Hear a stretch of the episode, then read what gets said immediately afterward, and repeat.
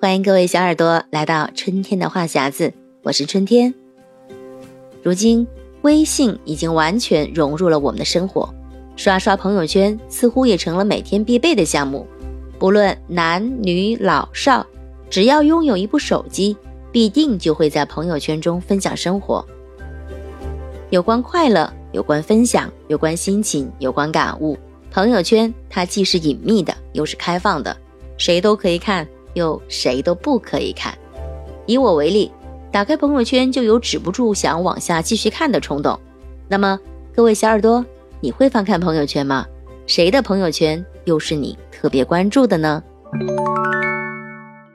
朋友圈其实是一个很神奇的社交系统，它总会时不时的提醒我们谁谁谁过得如何了。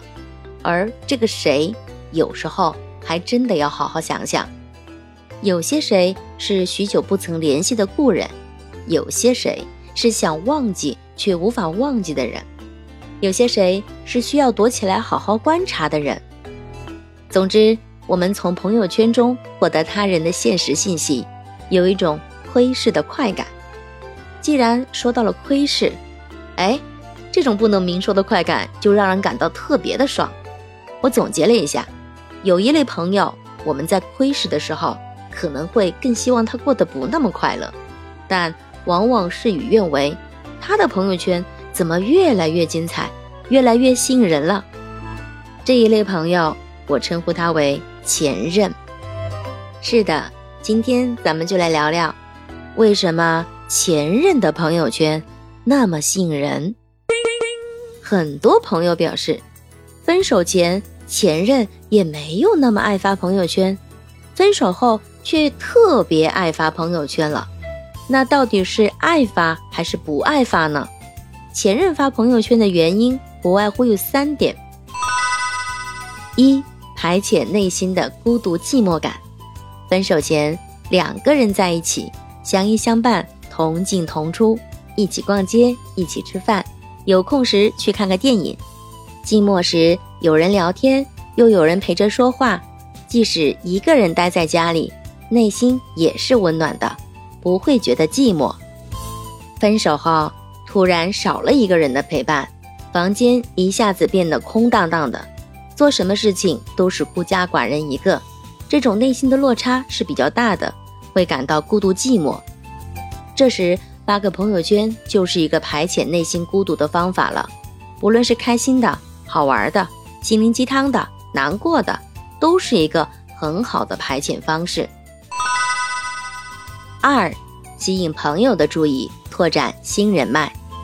分手之前，可能一心一意的都想跟着另一半在一起，似乎与世界的隔绝都是幸福的。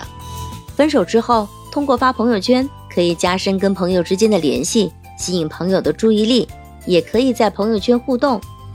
特别是添加了新的朋友之后，通过朋友圈拓展新的人脉，这也是忘记伤痛的一个好方法。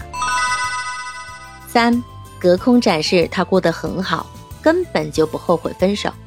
人嘛，总有一种争强好胜的心理。分手之后不再有任何联系，但又想向对方表现出自己仍然过得很好。对方选择离开，是对方所做的一种错误的选择。那么，通过朋友圈发一些东西，就可以隔空传达出他现在过得很好，不后悔分手的效果。基于以上三点。你说前任的朋友圈能不香吗？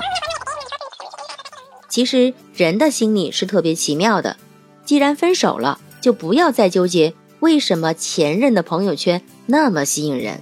如果不爱了，就向前看，去寻找下一份真爱，这才是最重要的。